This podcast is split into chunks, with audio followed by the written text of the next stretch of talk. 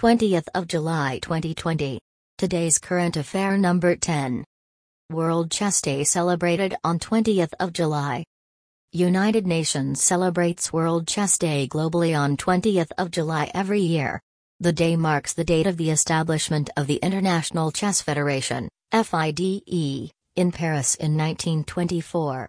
It also provides an important platform to foster dialogue, solidarity and culture of peace along with recognizing the instrumental role played by the FIDE in supporting international cooperation for chess activity and aiming to improve friendly harmony among all peoples of the world.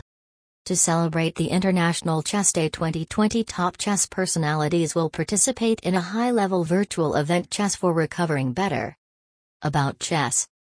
Chess is one of the most ancient, intellectual and cultural games which encourages fairness, inclusion and mutual respect, and noting in this regard that it can contribute to an atmosphere of tolerance and understanding among peoples and nations.